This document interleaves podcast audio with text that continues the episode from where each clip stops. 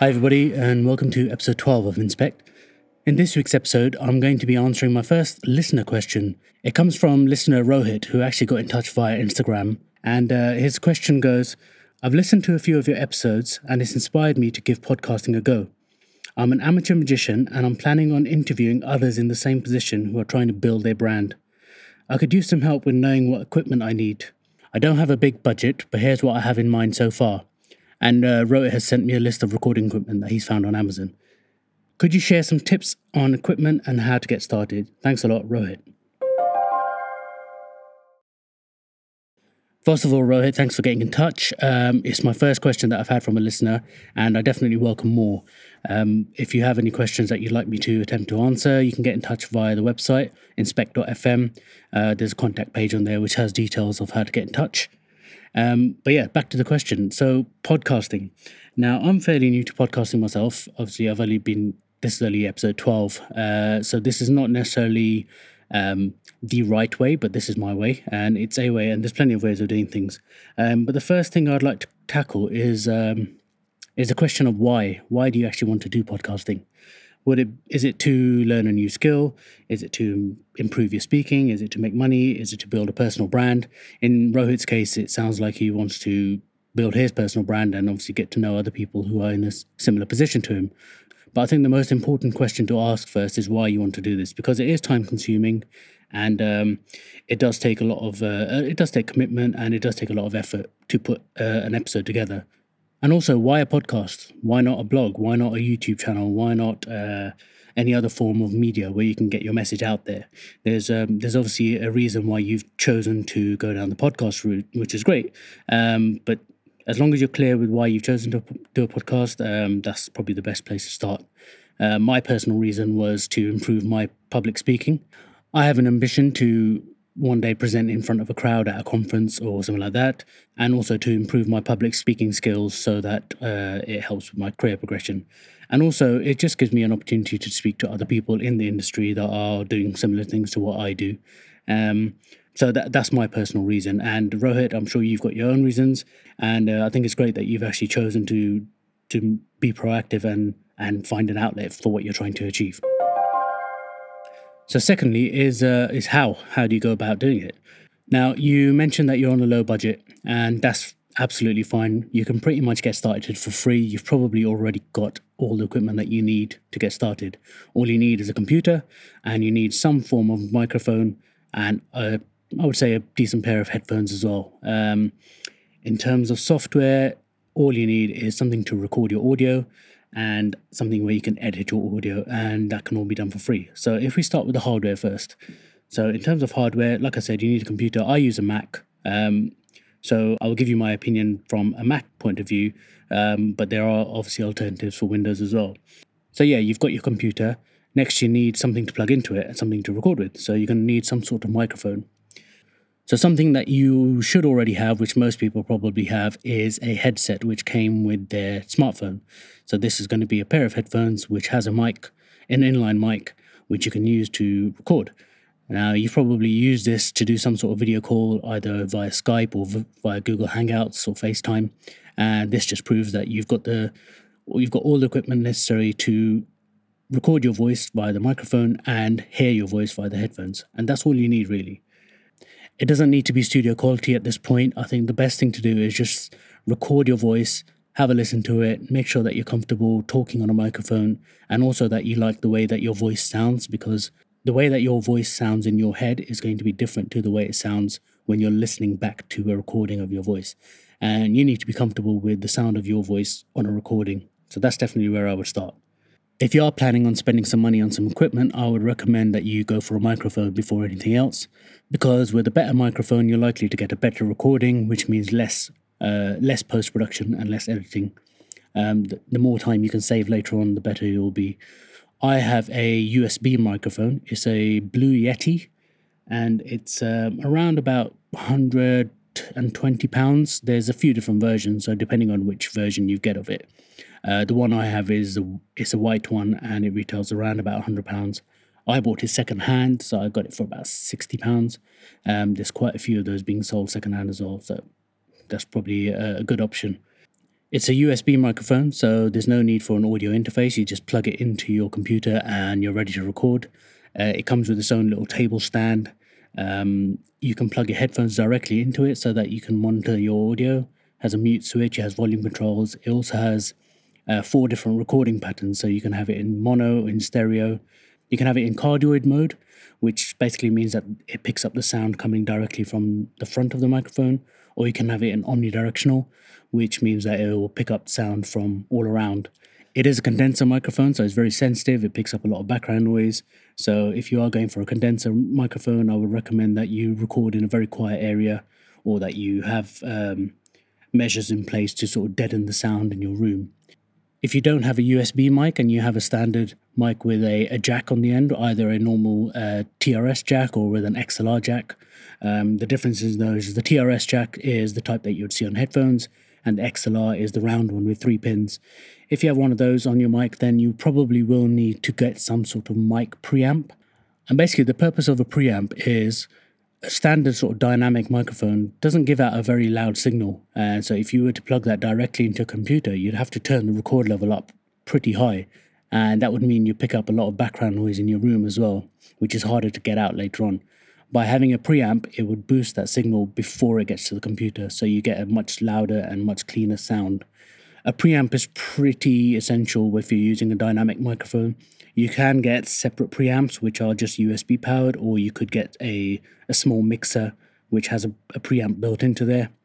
So those are your kind of two options. But for now, I just recommend getting a USB microphone. There's very little to set up. You don't need any extra equipment. You can just plug it in and off you go. So now when it comes to recording, you're going to need some recording software. So I'm going to be talking from mainly a Mac point of view, but uh, some of these some of these programs are available on Windows as well. Now, firstly, you can get some free software called Audacity, which is A U D A C I T Y. This is available for Mac and for Windows, and uh, it allows you to record multiple channels. So you can do multiple takes and you can edit the audio, you can apply effects, and you can export uh, in various different formats as MP3, as a WAV, as a AIF. So it's a brilliant piece of software. It's completely free, and um, it should be all you need to get started. If you don't want to try Audacity, if you're on a Mac, you could also record directly into QuickTime. If you're on a Windows, you could probably use Windows Media Player to record your voice directly as well. But for the sake of downloading a piece of software for free, I would recommend uh, trying out Audacity. If you are planning on investing a little bit of money, I would recommend uh, trying out Logic. It's a brilliant piece of software which allows you to record multiple uh, inputs all at once. You can you can sequence any um, background music you've got. It's got all the editing tools that you'd ever need. Uh, there's hundreds and hundreds of plugins available to edit your sound however you might want to do it. Um, but like you said, you're on a on a small budget, so definitely start with Audacity. It's probably going to be enough to get you going. You also mentioned in your question that you're going to be interviewing others. So now you've got the issue of recording two people. Now, there's a few ways you can do this. Uh, it all depends on how you're doing the interview. So, if you're doing the interview in person, then the easiest way is to just use a single microphone and you can just record the interview in real time, passing the mic between you. The only issue with this is that you only have one input source. So, if there are any issues between uh, maybe the levels or the volume of both of your voices, and then you need to edit bits out.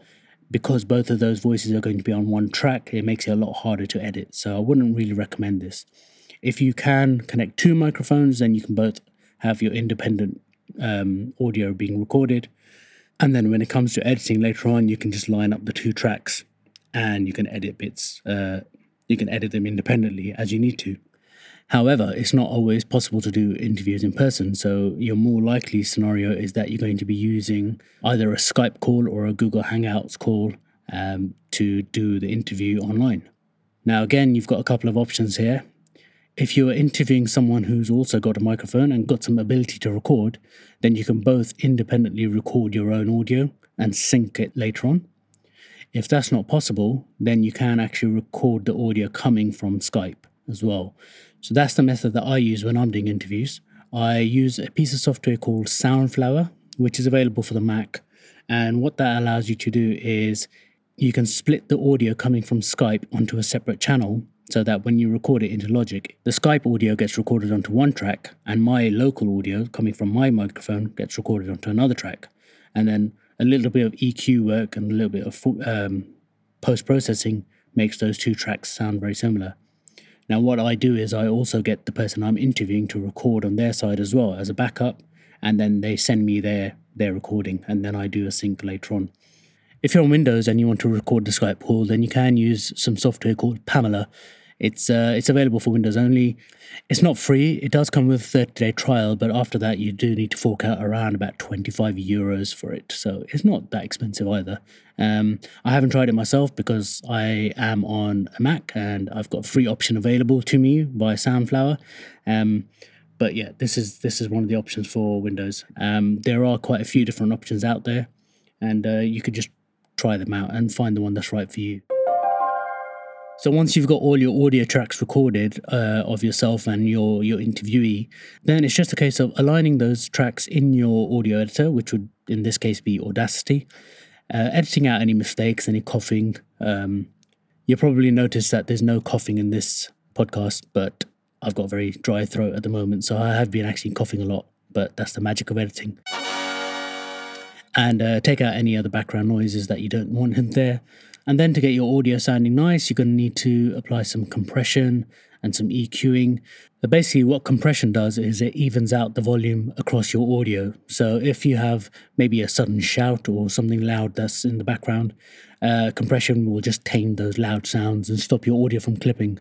Um, it also just sort of boosts the volume of your audio as well. So if you have got a recording where the volume is a little bit low, generally a little bit of compression on there will make it sound a lot tighter. Um, and then by applying some EQ, uh, which is equalizer, you, you can basically just um, make make it sound a bit more professional.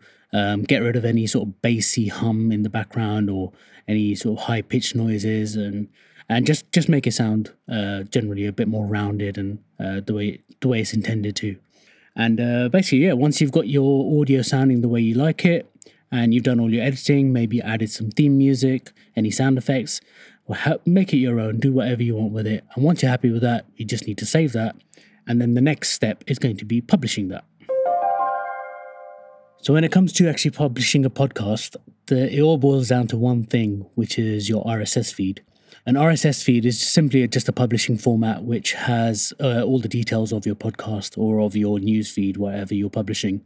Um, so it'll have the title of your episode, it'll have the length, the date it was published, uh, any notes that go along with it, any artwork that goes along with it. For podcasts specifically, it tells you if it's got any explicit language in it as well. Um, so there's all sorts of things that you can put into your RSS feed. And in order to create an RSS feed, you first need to publish your your actual uh, audio somewhere. Now, the easiest place to do this is probably going to be SoundCloud. It's completely free to start with. I think with the free account, you can have up to three hours of audio. So if your episodes are going to be around about 10, 10 to 15 minutes long, you should be all right for quite a while before you need to start paying. Uh, if you're publishing sort of episodes around an hour, then obviously once you've hit two or three of those, you're going to be at your limit before you need to start paying. And then it's around about £70 uh, 70 75 pounds for the year so again it's not it's not bank breaking but it's a good way to start for free now the beauty with soundcloud is not only do they host your audio for free they also create the rss feed for you and all you then need to do is take that rss feed and publish it to itunes or to wherever you're going to be publishing your podcast. So SoundCloud have a page on their website which has all the all the instructions of how to do this. Uh, if you look in the show notes, I'll put a link to that page. Also, the beauty of it is, is that SoundCloud have their own audio player, which you can then embed onto your own website or other websites or on Facebook and Twitter. Um, uh, so it's very easy to share uh, your audio from SoundCloud as well. So it's probably a really good place to start. If you do want to invest a little bit, then you could try out a service called Libsyn, or there's one called Fireside FM, and there's another one called Podbean. Now, all of these are sort of podcast hosting platforms. They do charge a fee of around about $12 a month as a starting package. But what you get for this is you get your audio hosted, you get your RSS feed for iTunes, they automatically connect you to iTunes, and they also give you analytics. So you get some data about how many people are listening, how many people are subscribing, and so on. Um, you can get some of this data from SoundCloud, but I've found that it's maybe a little bit limited compared to uh, what else is on the market. Now, I, I actually don't use any of these services. I've rolled out my own. I host my audio on Amazon S3, And my RSS feed comes directly from the website, which is inspect.fm, which I've just built and hosted myself. If you also wanted to go down this sort of route, you could use Amazon S3 to host your audio, which is very cheap. Um, and then you could build your own website using something like WordPress or Squarespace, and you can get your RSS feed like that. But if you haven't got any experience in building for the web, then I would recommend just sticking with SoundCloud. Um, you get everything for free, and you get some you get some stats, and uh, you should be covered for a little while while you're getting yourself off the ground, um, just on their free free platform. And then the next thing is once you've got your RSS feed, is you need to submit that to iTunes. So you need to go to a website called Podcast Connect, and uh, a link to that is in the show notes. Um, sign in with an Apple ID. Uh, if you don't have one, you need to sign up for an Apple ID, and then submit your RSS feed. And Apple would then validate your feed, and as long as it's got no errors and it meets all the guidelines, you have a podcast live on iTunes, and it's as simple as that. If you wanted to publish your podcast to other services like Stitcher or um, Overcast or Pocket Cast, then it's just a case of submitting your same RSS feed to those services. And they all have um, ways of submitting as well. Um, so I'll put some links in the show notes of how to submit to these various services.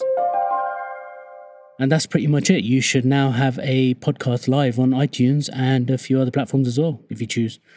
The only thing left to do now is your marketing. So get your podcast link, push it out to Twitter, push it out to Facebook, and let people know. And uh, obviously, let me know as well, so I can have a listen as soon as you've got this done. All right, so hopefully that's given you enough information, uh, Rohit, and thank you for your question. If there is anything else that you'd like some clarification on, feel free to get in touch, and I'll uh, I'll be happy to help you out along the way. And if anyone else has any questions that they'd like me to answer or uh, yeah, yeah, anything else that they'd like to discuss, um, do get in touch like Rohit did. You can get in touch via Twitter at InspectFM, on Instagram, uh, which is at inspect underscore FM. Someone's actually taken inspect FM on Instagram, but they're not using it. So if that's you, can I have it, please? Or you can um, get in touch via the website, which is inspect.fm. And you can find all the show notes uh, for this episode and all the past episodes on the website and links to all the ways that you can subscribe. So I'd recommend that you subscribe uh, in iTunes, leave us a rating, leave us a review. Uh, it, it really helps other people discover the show. And obviously, it will make me feel good as well. So I'd really appreciate if you could do that. Also, if you'd like to talk about this episode or any of the previous ones, uh, you could do so in the Inspect Slack team. Just head over to inspect.fm forward slash Slack, and there you'll find all the information on how to get an invite into the team. I'll be there and you can ask questions. Hopefully, we can build up a bit of a community around this podcast and uh, get some conversations going and discuss some future future episodes as well. So, yeah, once again, go to inspect.fm forward slash Slack to find out details about the Slack team. And yeah, other than that, I'd just like to say thank you for listening and thank you once again to Rohit for his question. And I will catch you guys in the next episode. Bye.